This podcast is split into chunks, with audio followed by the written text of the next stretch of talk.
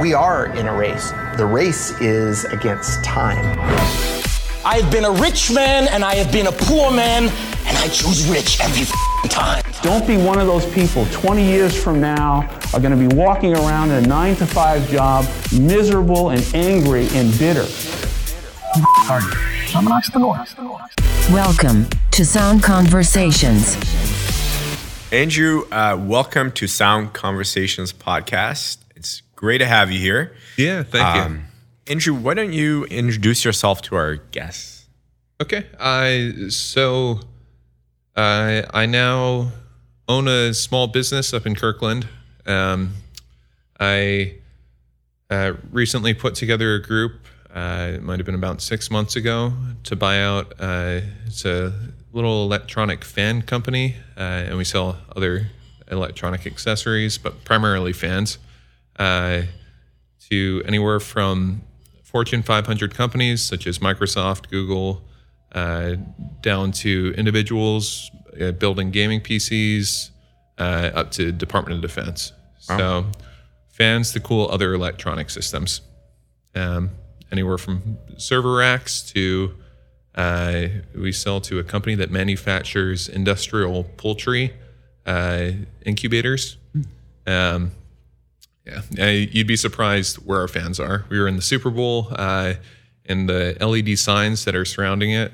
Uh, we were selling to the OEM that had a contract with, I think, T-Mobile on that. Now, does that come with Super Bowl tickets? Unfortunately, not for me. um, but yeah, so uh, before that, I was living in Singapore, running a software company over there, uh, and before that, I worked at one of the big investment banks for a couple of years. Our uh, listeners uh, will uh, not know this, but we've known each other for close to nearly a decade. Um, and uh, we met in Honolulu, uh, where I would like us to begin your story. So, um, we're hoping to cover your entrepreneurial pursuits and talking with some um, um, locals in Honolulu. I understand that your first venture in business was in kindergarten. Uh, tell me about that. Yeah, yeah, close to kindergarten. Um, when I was a a kid, uh, my friend and I would go around to our neighbors and do yard work for them, and we'd uh, take plants and uh, clean up like overgrown areas, and then we repot what we collected, and then sell those plants door to door to other neighbors. Uh, so that was ranging from bromeliads to orchids that were growing wild to other tropical plants. And then uh, I I took that one step further when I realized a lot of the plants I was seeing in plant stores were also growing in the mountains wild. Uh, so I would hike up into the forest above my house um, and collect plants uh, in legally gray territory uh, and sell those door to door too. But I stopped when I was probably in fourth grade doing that. so that's a, that's a little while ago for uh, anybody that's looking at the statute of limitation. Um, Andrew, tell me, what did you do with the funds that uh, resulted from from the sales of uh, of those plants? Were you investing it? Were you buying the latest games and or sports equipment? I I never really got too into buying games. Uh, the hobby that I had as a kid uh, it was more surrounding aquariums. Um, at one point, I had I think twelve different aquariums going, um, and I had little fish breeding systems um, for endlers, live bearers, and a few other like really easy to breed fish. Um, and that I was thinking about doing as like a potential small business, but it's really hard to actually break even on that. Um, so yeah, most of the actual money that resulted uh, went to just my bank account to sit there. All right. Um, and so, what was your next venture after uh, starting your your first one? I mean, I, I just did a bunch of projects here and there. okay. Okay. Um, but well, let me ask you a question. I've heard that you were the founder or co-founder of a frat house. So Tell what you also didn't tell your listeners is you called my sister to find out my background, who was who introduced us. It's uh, journalism. Yeah. yeah, you did your due diligence on me. Um, yeah, so uh, I had a few projects like uh, it was refounding a frat house uh, that was on our university, um, and it got kicked off for whatever reason 20 years before. Uh, but it had a lot of older alumni that wanted to bring it back, uh, and myself and a group of my friends didn't want to join any fraternity, but the concept of creating something new appealed to us. Uh, so we ended up putting a group a group together, uh, getting it established on our campus. We got a house, and in three years, I think we grew our membership to about hundred people. Um, great experience, uh, learning how to actual actually form an organization with other persons um, and growing it. Um, did have one other little entrepreneurial project that was kind of interesting, uh, where I in high school, I was able to partner with Moli'i Fish Ponds uh, out at Kualoa Ranch, and we got 10,000 moi fingerlings, which are Pacific threadfin. They're type of fish, uh, which were donated from Oceanic Institute that just had a sur- surplus um, that was going to put them all on ice. Um, and we restocked the pond with a hundred thousand of those fingerlings, and I was allowed to put ten thousand in a pen and try to grow them to market size. Oh wow. Um, so that uh, was a great learning experience. The project ultimately ended in failure, which I think every entrepreneur needs to learn at least once. Uh, for me, more than once, unfortunately. Um, but it's details that you you don't think of um, that come back to bite you. You can't think of everything. You just try to mitigate risks as much as possible. Um, what got me on that one was uh, the fencing we used was small enough to keep the fingerlings in, uh, but we didn't do regular enough algae maintenance on the outside. So as that built up, uh, the water flow going through the pens was too low, and there wasn't enough oxygen coming through. Um, so a significant portion of the fingerlings uh, actually suffocated, unfortunately. That is unfortunate, but that is a, a lesson to take away that failure is something to be uh, uh, approached head on and, and get something from that experience, even though it doesn't result in your net. Uh, uh, you know, the, the net result is not what you're looking for. Yeah, yeah. I mean, uh, we could have avoided if I had a better mentorship base or if I reached out to the existing contacts I had. Um, again, I was a high school kid, so So you you brought up an interesting point that I like to we like to ask our guests. Um, it's you know who in their lives um, or what in their lives has been uh, a mentor or has influenced them in their pursuits. So back in high school when you did this um, project, was there anybody that um, you seeked out or seeked you out to help yeah. you? So I I would not have done that if it wasn't for my dad. okay. Um, he's I I would say cautiously supportive uh, of all the little ventures I do, um, but he's always had kind of that drive while he had his steady career as a government bureaucrat. Um, but yeah, he he was the one who kind of sparked the idea, um, and then we took it off from there. At the time, he was running Oceanic Institute. so Interesting. yeah, and since then, I've been able to grow a, a commendable mentor base of people I respect, which has been huge and instrumental. Um, I think you'd be surprised how willing people are to help if you only reach out. That's sage advice. You're you're a young entrepreneur. Uh, you are, uh, and you have accomplished a lot. So, what has what has driven you to go out and seek these uh, these opportunities and these challenges? I, I would say that I've experienced a lot. Okay. To be determined if I've ever if I've accomplished much yet. but I have been fortunate enough to get a lot of experiences. I I think the primary factor is more one of risk tolerance than anything else. Um, where I you could have been at a successful bank um, and worked your way up, worked really hard, um, and had a successful career that way. um, which would I'm sure have been fulfilling. Um, but there there's trade offs, um, and uh, I took a plunge to leave the bank and uh, start something on my own. Um, and then I think I got bit by the entrepreneurial bug on being able to kind of get an overview picture of everything I was doing rather than being pigeonholed in one specific role that large institutions are going to want to have you specialize in, um, which makes sense for them, but it just wasn't as encompassing as I I really was looking for. Um, but yeah, it uh, it's a brief synopsis.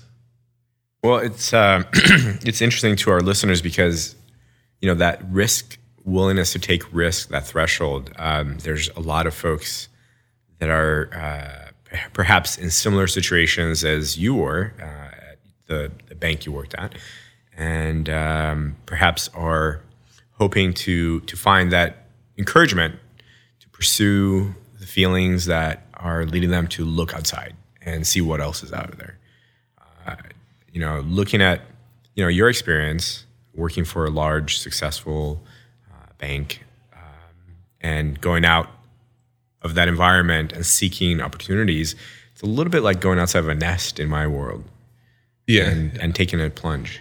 So I don't think the entrepreneurial life is for everyone. Um, and that's not a bad thing at all. Um, some people just enjoy being in more of an operational role, which is great. Um, and there's a reason it's called risks. Um, one thing I've noticed since uh, leaving a large organization was a lot of those similar large companies all emphasize how they value employees who are risk takers. But when it comes down to it, I think that might be a lot more fluff than is actually true. Um, and the concept of being risk tolerant or being in a startup mentality is kind of a buzzword right now. Um, but there is the possibility of failure, and that's something a lot of people fear. Uh, rightfully so. It's not fun. I've gone through it a couple times. Andrew, I'd like to go back to your your frat your your frat startup. I'm going to call it. Uh, you mentioned that you reached out to past alumni to help in the process of uh, restarting the frat. Um, you were, you know, in college, so different demographic, different age group. How, when you were communicating with the alumni, uh, assuming they're older than you um, by some years, how was that? How was that process? What was it like communicating with them? Um, what were your challenges? Uh, what did you have to overcome? Yeah, I so I mean, one of the things that that taught me is you do have to adapt yourself for certain circumstances. Um, and I think the way fraternities are operated nowadays, with a lot of um, structures in place to avoid unnecessary risk, um, it's probably a lot different in the 70s and 60s when they were going through uh, college. So uh, they were looking to bring back kind of that 70s type mentality and finding a kind of middle ground on how to navigate with them, saying, yeah, we can still connect with you on X, Y, and Z, but times have changed and we do have to adapt to this. Uh, that translated quite a bit going forward in negotiating, whether it's negotiating with angel investors. Uh, it that was a useful skill set, um, and the contacts I made there uh, were fairly significant.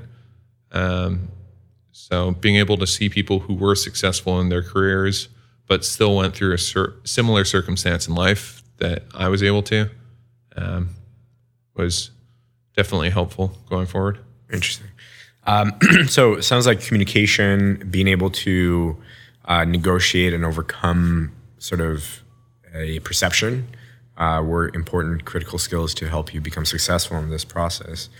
Um, and then I understand you started a surfing club in Seattle. So that definitely taught me sales skills. Uh, convincing people to get in the water in Washington uh, required a pitch and quite a bit of convincing.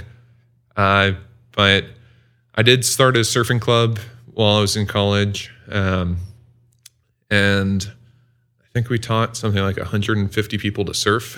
Wow. uh, between myself and the co-founder of the club. Um, that's one key thing if you're looking for skill sets. Um, finding the right partners is key. Uh, you have to know that you aren't good at everything. Find what you're not good at. Find someone who complements your skill set, and be able to kind of push forward from there. Is it is it an intuition when it comes to finding a partner? Is it a uh, trial and error? Is it a combination Um, of both? for for that instance, it was more just uh, just a happenstance.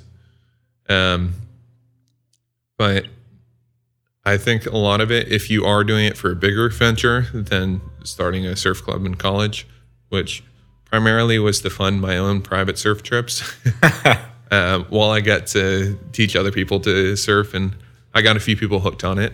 Um, but in the end, we taught I think uh, about 150 people to surf. And this is in Seattle, which is, as folks know, not a tropical destination. Yeah, yeah. We uh, we would go to Westport um, to the surf shop ran by Al Purley. A shameless plug for that guy. He is great. Um, he's actually a really funny guy. If you ever go down there, Stanford grad who played football at Stanford and decided to put up a little surf shop in rural Washington. Wow. Um, but yeah, we had a great relationship. We'd always rent stuff from him. He gave us a bunch of deals. Um, and what kind of boards were you guys using for the surf school?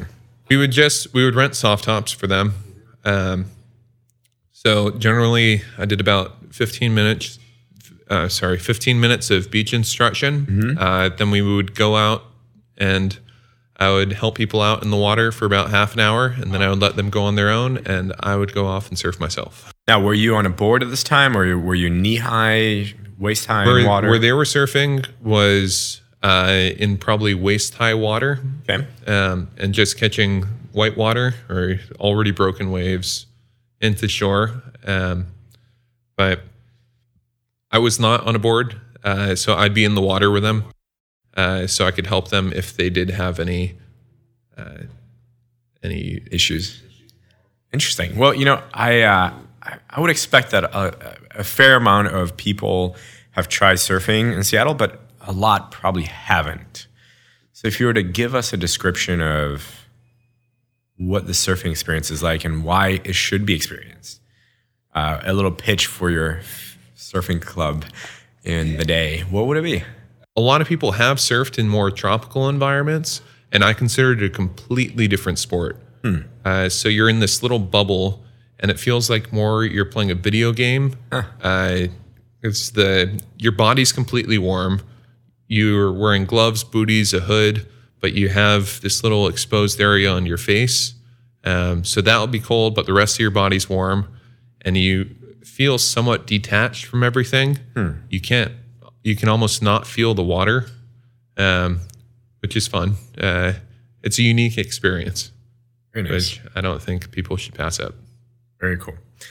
So after the surf club, uh, you started working for the bank, and then you realized that it was time to go. There was an exit uh, time frame. Yeah. Uh, again, great bank. Yeah. um, one of the large investment banks. Um, What were you What were you doing there? so I was in private wealth management. Okay. Um, I was on a team that operated kind of like a boutique hedge fund within the uh, private wealth management division. We had a bunch of money from insurance companies, um, and we were managing more or less some of their float. Um, so we also did a, a few uh, high net worth individuals, um, but the majority of the assets we were managing were uh, insurance company money. How much time did you spend at the bank? I I was there a little under two years. Okay. Um, and do you mean time as in like hours worked or? No, I mean as in uh, uh, calendar time. Oh, so yeah. two, a little under two years. Yeah, a little under two years. All right. So you were working. You were six. You know, you were you're doing your thing at the bank, and then I'm I'm guessing a small voice inside of you said it's time for a change. Yeah. So um, the story behind that is we were able to do a private equity deal with one of our clients, um, and one of the the funds, the private equity funds that uh, we were pitching to our client was uh, an internal fund um, at the time where they didn't want to disclose many of the actual holdings. Um, so that was something that was uncomfortable with the client, uh, which I can understand. Uh, but I started digging a little bit more into the private equity fund, and I started thinking, why can't you replicate this on a smaller scale, uh, where your actual return multiples and your uh, acquisition return multiples are higher, acquisition multiples are lower. Um, so I left the bank to start up a search fund, which is uh, essentially a micro private equity firm where uh, you get together a bunch of capital and you buy out private companies. Um, And that's the search fund. That's a search fund. If any of your listeners are interested in search funds, uh, Stanford Business School has tons of great documentation on search funds since the early 90s, late 80s. Um, So how is that different than a hedge fund or a uh, private equity company? So it's not really different from a fr- private equity company. It's just more you're coming in with an operational, um, an operational drive too. Um, so normally search funds go after either uh, one specific uh, region or they go after one specific um, industry. So uh, for myself, I was able to have a lot of connections back in Hawaii. So I left the bank to go after uh, companies around Hawaii. Um, and I was looking for a roll up opportunity. And, and why Hawaii out of all 50 states in the union? So I, my value add is really my family goes pretty far back in Hawaii. Yep. Uh, and I was able to have a fair amount of connections there. Yeah. uh, two small businesses. Um, so it's a very insular state, and it's hard to get in if you don't have existing connections. Um, I, And I, I've heard a statistic. I'm not sure if it's factual, but uh, there was a statistic a couple of years ago that Hawaii has one of the largest small business uh, concentrations in the United States. yeah, that, that one surprised me. I, Hawaii's economy is dominated by three primary industries: uh, tourism, construction slash real estate, and uh, government slash military. So among those three, it probably encompasses 95% of the entire economy. Um, so a lot of the small businesses, and of course, I'm including like restaurants in that tourism category. Um, but among those, uh, among those three is really where you have your small businesses centered, uh, or at least the majority of them. So the pickings are slightly slim if you are looking for industry specialization, um, but it's there is opportunity. You just have to be prepared to take life down a pace, uh, which going from the bank to Hawaii, I thought I was ready to do. When I got there, I realized I was not ready to do, which brings me to Singapore. Yeah. Um, one of our investors uh, introduced me to one of his partners in Singapore who um, who was starting up this little software company, um, and they were looking for somebody on the ground to actually run operations, build up their office, um, build up their client base, um, who still had a understanding of both finance. and what was the software company? What did it do?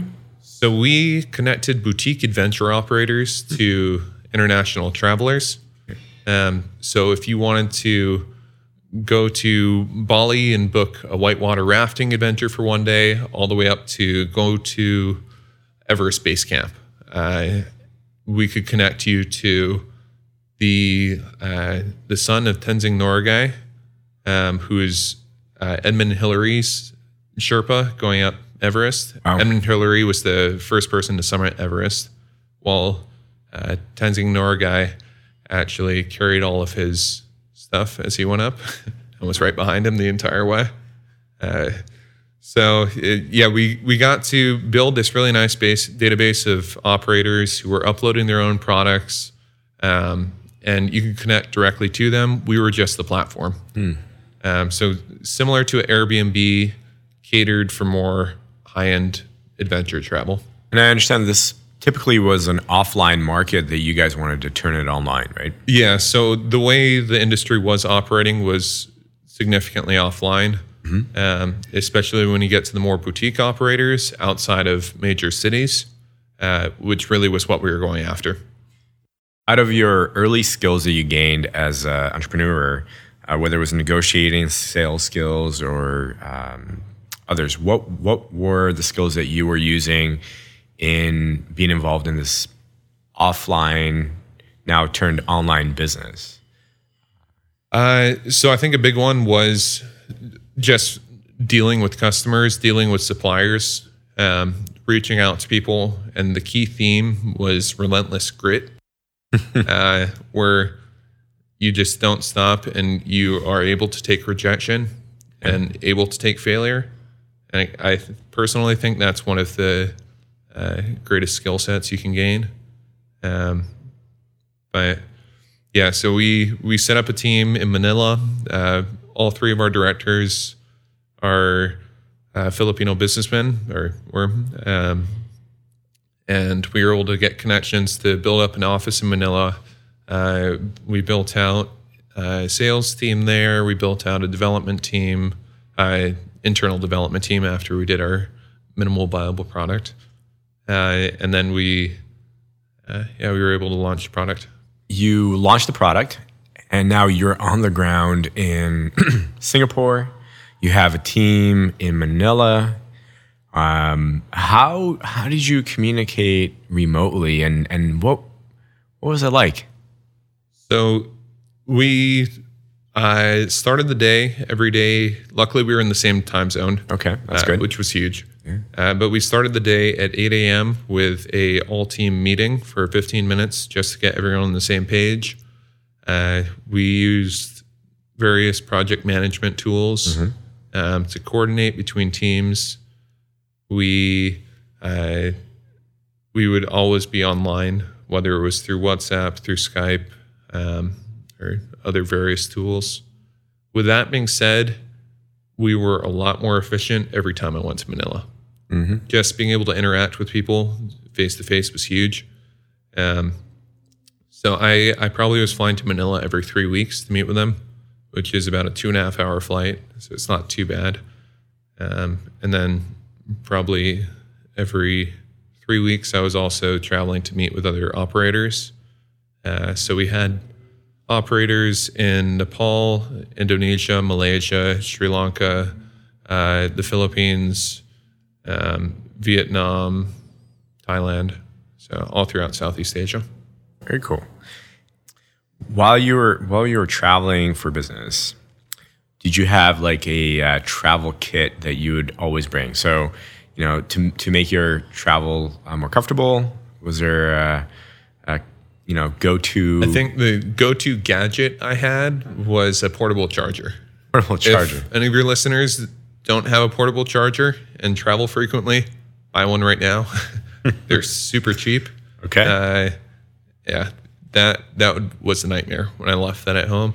But aside from that, I'd have uh, my laptop everywhere I went, um, which got sketchy every now and then.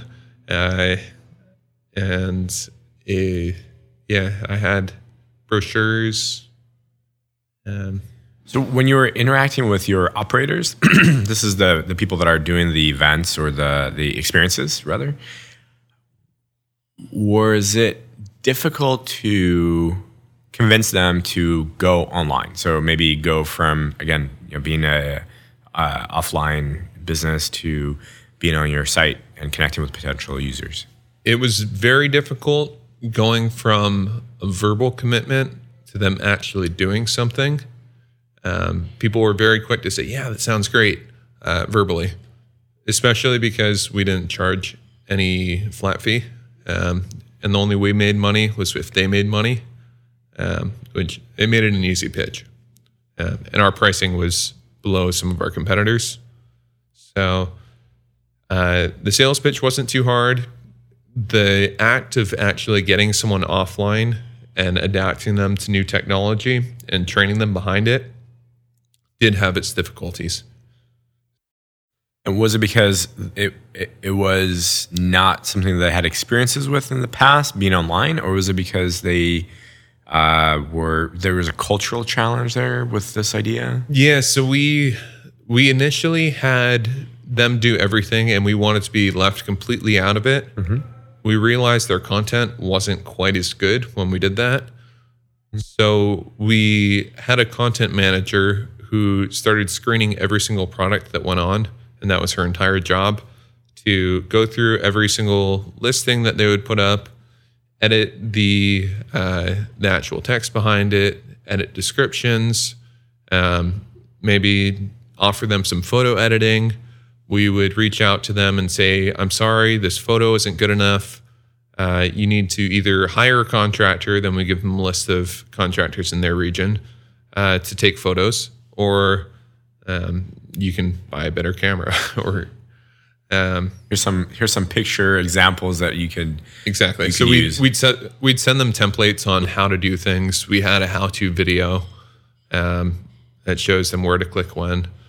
Um, I think the big thing was just getting them on our platform in developing countries where internet was not always the fastest or most reliable, which is frustrating to them if they're trying for an hour but they just can't connect, um, and then they get disconnected halfway through writing whatever it is. Uh, so they have to start from scratch, which might take them a super long time. I can see that being a frustrating experience. Yeah. So you did that for a couple of years, Yeah. So I did that for about two years. okay, Um, and then you came back to Seattle. yeah. I, so uh, when I left the company, it was kind of a visionary difference between myself and the directors of the company um, on where we thought the the opportunity lied. Uh, I was looking more in the B2C area. They wanted to stick more to B2B and just be more of a payment processor. Uh, so I ended up leaving the company and uh, moved back to Seattle. Uh, I guess nine months ago now, something around that. How does it feel to be back? I mean, Singapore, Southeast Asia, traveling to exotic locales and destinations, and, and being back in the Pacific Northwest. How does it feel to be back? I, it feels great.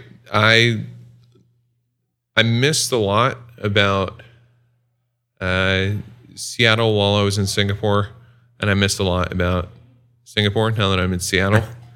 but while my fiance and I were in Singapore, we were talking about where we wanted to go eventually. We knew Singapore wasn't an, extremely long term thing. Um, and we missed the mountains. We missed having access to outdoor activities while still being in a place where it is business oriented. Um, so, and we love Seattle in general. A great city, in my opinion. Um, We we enjoy it. It's uh, Seattle is, is fantastic. You mentioned you like the outdoors and uh, and trees and animals. yeah, yeah. What uh, Who doesn't? I I think there may be a couple of people that uh, may not have as much of an affini- affinity for the outdoors as you do. But tell us what are your what are your interests in the outdoors? What are your sports outside of surfing? I so brought up surfing, um, brought up fishing in Hawaii, which translates well to the Northwest. Um, I was lucky enough growing up to be able to go to Whistler every year. Uh, so Beautiful mountain. yeah, yeah, Whistler's great. Um, so skiing and snowboarding has been a big part of my life too Very cool. uh, and spark that made me come to the Northwest to begin with. Um, but yeah, just most outdoor activities I'll enjoy. So nine months into being back in the Pacific Northwest, uh, you uh, made a purchase, business purchase. You acquired yeah. uh, a company called Cooler Guys. Yep. Yeah. And, so uh, we uh, Tell us We- more about that. So what Cooler Guys does is uh, manufacture and wholesale uh, electronic fans and accessories for uh, computer components and other electronic components, um, and we uh, sell worldwide. So we'll sell anywhere from Foxconn Tijuana to U.S. Department of Defense to some guy in. I'll just say Germany building his own PC. Um, and then we have suppliers who are mostly throughout uh, Asia, but we do source locally when we can. Um, so we have some suppliers up in Woodinville, some down in Tacoma. Interesting. So, so Cooler Guys is a uh, commercial fan company, right? And and you're saying you guys are sourcing uh, from both locally as well as internationally. Uh, please tell tell our listeners what is it like uh, doing business abroad, and what are the challenges, if any, in being able to bring um, you know bring bring the fans or the components of the fans to the United States. Uh, and Yeah, so we uh, we source most of our stuff from China. Uh, we do wholesale a lot of brands out of Taiwan, uh, but most of our privately branded uh, products do come out of China. We have a partnership with a guy down in LA who owns uh, at least two different factories in China, um, and he has his whole R and D division uh, where we can just basically use him as an ODM. Uh, and what does that mean? it's an original design manufacturer uh, who basically you will give him the specs and he'll build out a product from there. Um, so, for instance, you could say, "All right, we need a fan that's 120 millimeters. It has decibels of uh, 18, um, and will blow maybe 20 CFM." Um, which is cubic feet per meter. Anyway, airflow. uh, so, and he'll be the guy who goes down and actually figures it out, gets something to your specifications if he can, uh, or kind of sees what he can do to fit whatever you need. So with the, um, uh, so you mentioned Taiwan. Uh, there was a recent earthquake there. Did that impact your guys' uh, Not- business at all? Not that I know of. Okay. Uh, it could have through one of the actual suppliers' factories over there. If it did, they didn't tell us.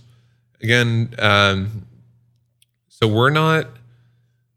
I we're not super connected to the actual factories. We're more dealing with their U.S. representatives. Okay. That is something we're looking to change down the road. Um, but there's a huge value to be had from uh, going directly to somebody who already has relationships with those uh, types of organizations internationally. Sure. Especially if you go outside of the U.S., relationships matter every everywhere. I would say that's even more so in parts of Asia. Um, but he whenever he can't source something directly in his factory, he has a connection in another factory. And I believe that we are 80 to 90% of all his business. Um, so we more or less have one to two factories devoted just to us over there, but we don't have to deal with the regulatory issues and the logistical side of running factories in China. That's nice. So Andrew, uh, being a young entrepreneur, how does one how does one find a one find a business to buy? Uh, and two, how do you make a choice to buy a specific business? I think the big thing is networking. Uh, when I was running the search fund back in Hawaii, we looked at four dozen different companies, uh, entered letter of intent on, I want to say eight of those, um, and entered contract on one, ended up pulling out of that one. So it's really a numbers game. Uh, if you are seriously looking for an acquisition, you just got to get your name out there, start pushing yourself, uh, use centers of influence. So if you know a CPA who does do a lot of small business accounting, uh, tell him, hey, I have a little group that's looking to acquire a business. If you know a lawyer who does maybe um, retirement planning or uh, mergers and acquisitions, say, hey, uh, this is what I'm doing. Let me know if you have any potential people who are looking to exit their business. Uh, same thing goes if you have a financial advisor who also deals with retirement plans or something or uh, succession planning.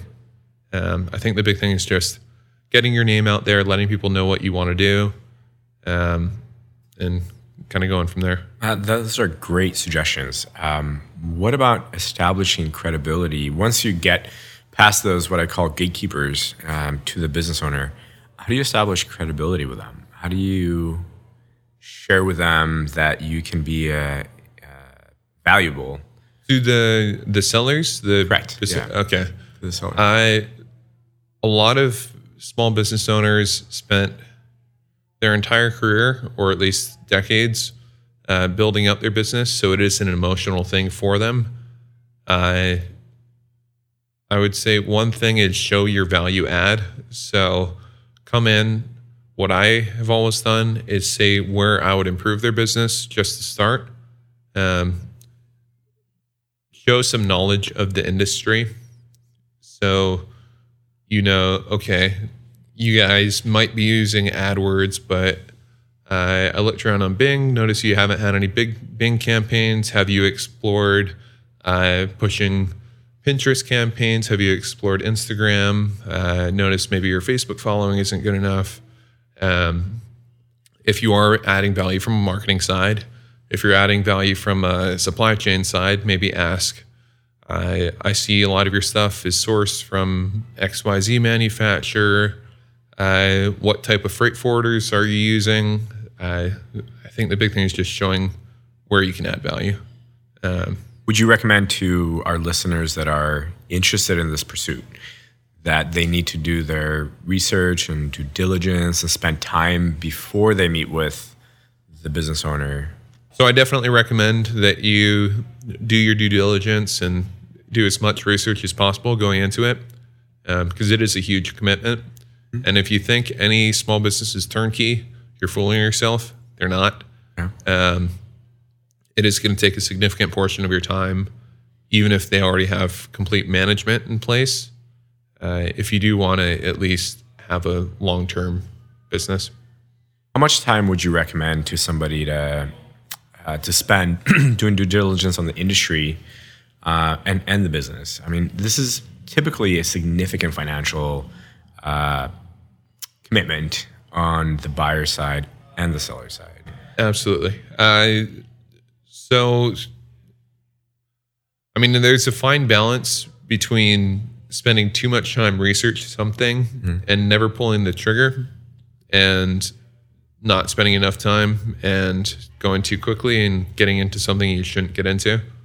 I definitely think if you are looking into an acquisition, look at at least 10 companies before you buy whatever you get um, just so you do go through the process of looking at companies maybe put some on on the bench for a while while you review other options um, but you really won't know what you're getting into until you actually do get into the business um, and if you get into something and you sleep fine after doing it and aren't worried about anything, that probably means you missed something.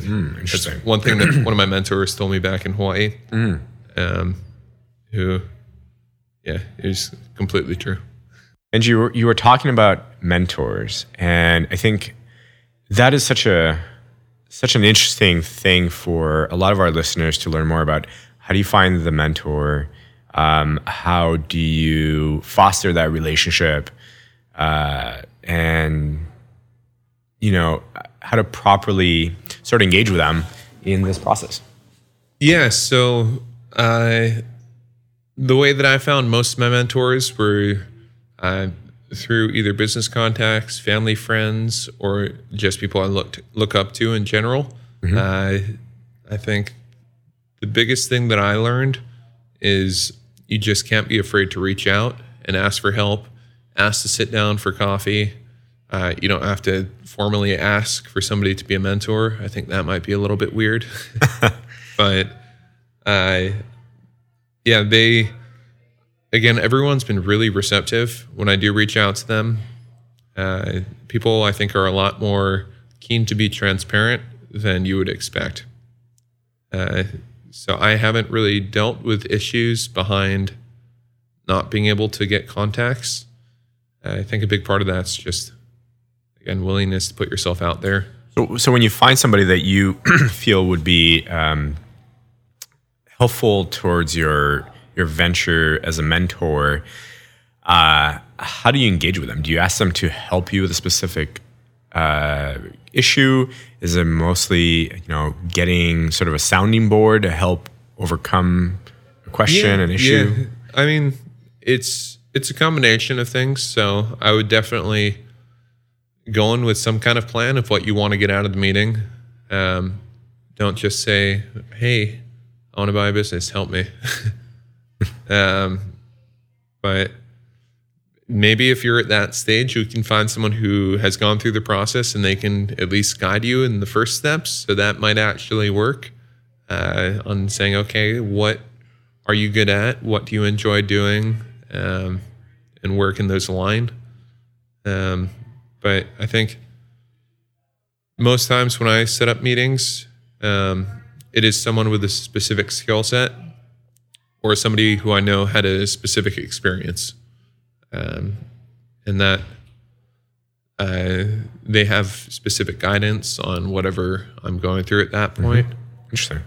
So, A- Andrew, um, what's influenced you in your life, um, or things that have influenced you in your life? Was it were there books, teachers, family members, uh, podcasts, or uh, locations that have helped you get to where you are today and helped you become the entrepreneur that you are?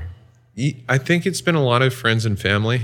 Um, so I would say those that's the largest sphere of influ- influence that I have. Um, I think all the large decisions I've made, uh, whether in life or in my career, I've had some kind of sounding board that I was able to fall back on and at least uh, verbalize something out loud. Whether or not I listen to what they say is different, but I'm at least able to hear thoughts, hear perspectives um, of people that I do respect. So that's been a big benefit that I've had, luckily. Uh, and I was able to surround myself in a community of people that I respect. I think that's one of the big things is if you are in a toxic community, uh, just look for a way to better yourself by putting yourself in a new environment. That's that's uh, it's important. That's a great suggestion. I think that's very helpful to some people that may be in those toxic environments and they're looking to get out and and uh, find or build a better future for themselves. There's always no people out there. What's that? There's always people who will uh, just say no to anything and tear down any ideas. Yeah. Which uh, it's okay to be a realist, but to be a pessimist is different. Um, okay, so what is one? What is a book that you have uh, recommended to your friends and family? The feeling you'd ask me about a book. Uh, so Sorry, I'm a bookworm. Yeah, I I think the Bible of at least the investment business is The Intelligent Investor by Ben Graham. Um, Buffett cites it as his Bible also. Uh, ben Graham was Buffett's mentor, and he's considered the v- father of value investing. Okay. Um, and it's relatively short too. Um, he Ben Graham writes another book, Security Analysis. If you really want to dig into it, but it's kind of boring. I'm going to be honest. Okay. So that's good sleep material, right? Yeah, yeah, yeah. I would say intelligent investors get sleep material. security analysis is more like I'm gonna bunker myself in a library material. Uh, as far as interesting books, uh, as I just read a book called uh, Midnight at the Pera Palace, which is on uh, Istanbul back in the early 20th century, which I was that's one part of the world I've never been to. Uh, that takes place in Istanbul uh, during the uh, post uh, post Ottoman Empire, beginning of the Turkish. Uh, Yeah, so it, it goes Yeah. up until pretty much the end of World War II. Uh-huh, uh-huh. might be the beginning of World War II. now, I, I am a fan of that book because uh, I think it reads like a novel. Um, Yeah. How did you come across it? I was recommended by a friend. Uh, And how's it going so far? Do you like it? I finished the book. You finished it? yeah. Okay. Uh, yeah, I enjoyed it. I've really been getting into audiobooks recently. Um, so right now, I'm listening to uh, what is it? A Tale of Two Cities by Dickens. I'm revisiting the classics. That's awesome. What What's in your uh, What's your next uh, book in the list? I actually haven't thought of one. Okay. Do you have any recommendations? Uh, Putting this one on you. You know, I just finished a really good book. I'm a fan of Hemingway. uh, his writing uh, was uh, very revolutionary at the time.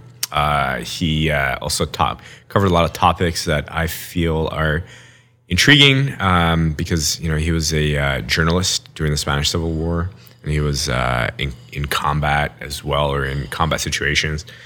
Uh, so I just uh, started reading um, For Whom the Bell Tolls, which is a classic, and it, it talks about the Spanish Civil War against Franco. So that is a very interesting book. It's uh, it's got a lot of uh, action, a lot of suspense, and a lot of drama. So I would highly recommend that to anybody. Andrew, thank you so much for coming to Sound Conversations. We look forward to having you as a future guest to talk more about Cooler Guys and what you guys are doing uh, to grow the commercial fan business. It's fantastic. the dad jokes are endless. Andrew, thank you for taking your time. Yeah, thank you, Chris. Aloha. Ahui ho.